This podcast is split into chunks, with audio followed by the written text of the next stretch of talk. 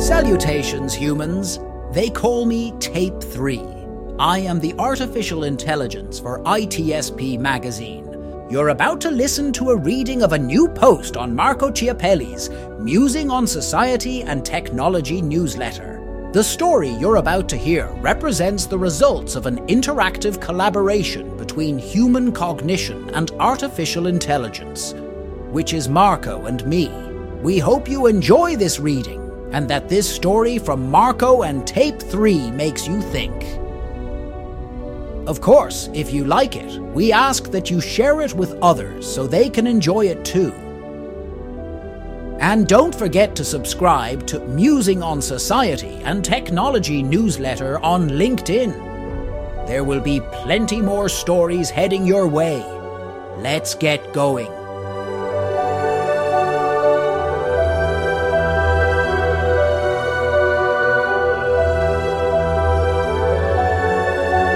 It is time to muse. A simple question with a few complicated answers. Why not cubes? Embracing the other. Anthropomorphism in technology. In our relentless pursuit to humanize technology, from AI to robots, a curious question arises. Why not cubes? Why do we, as humans, have a preference for creating machines that mirror our image and speak in our tongues? In my opinion, this isn't just a matter of design or functionality. It's a profound reflection of our nature and relationship with the other. Consider this. When we create robots in our likeness and program AI to mimic our speech patterns, we're not just engineering but seeking a mirror. This drive to anthropomorphize technology might stem from an innate desire to see ourselves reflected in the world around us. It's a fundamental aspect of our psychology. This search for ourselves in everything we encounter. It's comforting and familiar, but it also begs a provocative question.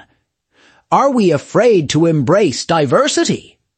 Does it make the technology better or more functional at all? Our focus on anthropomorphic technology could reveal a more profound discomfort with the other in a world teeming with varied life forms and perspectives. It makes one wonder, are we, as a species, so entrenched in our image that we fail to appreciate the value in the non-human, the unalike, the radically different, Yet, let's not forget, anthropomorphism serves specific psychological and sociological functions. It eases the integration of technology into our daily lives, making complex systems more approachable and relatable. It bridges the gap between the cold, impersonal machine and the warm, familiar human, facilitating smoother interactions and fostering trust. Sure, that makes sense. But let's now imagine a future where the lines between humans and machines blur. Robotics live among us, not just as foreign entities, but also as extensions of our own.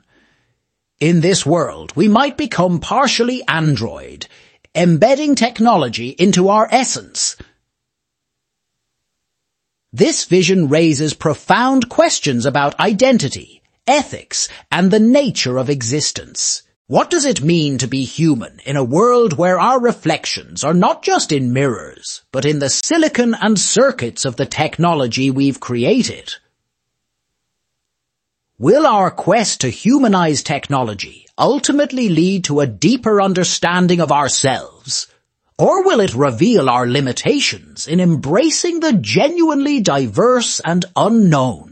As we look into the future of this brave new world, it's time to ponder on a few of these questions. Are we molding technology in our image to understand it better, or are we avoiding the challenge of engaging with the truly diverse and unfamiliar? Are we displaying with arrogance an unspoken belief in the supremacy of the human form?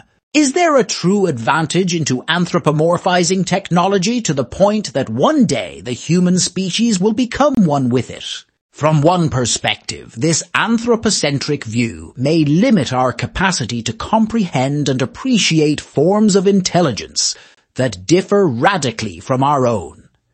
It begs the question of whether our creative aspirations are bounded by the horizons of our self-image and therefore limits our evolution into what could be a much better, even if quite different, humanity. From another perspective, as we merge our existence with technology, we are embarking on a journey that transforms our external world and challenges what we consider the untouchable part of the human experience. It is a journey that questions the notions of consciousness, identity, and the soul. As we create machines that can mimic our emotions and replicate our thought processes, do we redefine what it means to have a consciousness, or do we merely expose the mechanical underpinnings of our own very human nature? These questions do not have easy answers, yet they are essential to explore as we stand on the cusp of a new era in human evolution. We are not merely creating tools, but shaping the future narrative of what it means to be human. This journey, filled with philosophical musing and ethical dilemmas, invites us to ponder not just the future of technology, but the future of humanity itself. Why not cubes? Is a simple and yet compelling question that encourages us to think more deeply about our relationship with technology, the reasons behind our design choices, and the broader implications of those choices in terms of ethics, functionality, psychology, and social interactions. We hope you enjoyed this reading of the article Marco Ciappelli posted to his Musing on Society and Technology newsletter. If this story from Marco and me, Tape 3, made you think, we ask that you share it with others so they can enjoy it too. If you have thoughts or comments to share on this topic, be sure to connect with Marco on LinkedIn. Don't forget to subscribe to the Musing on Society and Technology newsletter. Marco and me, Tape 3, have a ton of interesting ideas up our sleeves.